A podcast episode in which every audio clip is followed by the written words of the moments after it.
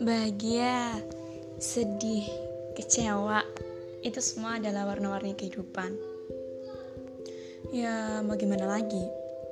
Tanpa warna-warni kehidupan, ya hidup kita bakalan putih doang.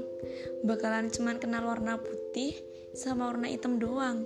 Kita nggak bakalan bisa kenal warna biru, nggak bisa kenal warna hijau, warna pink, warna merah, ataupun warna-warna yang lain.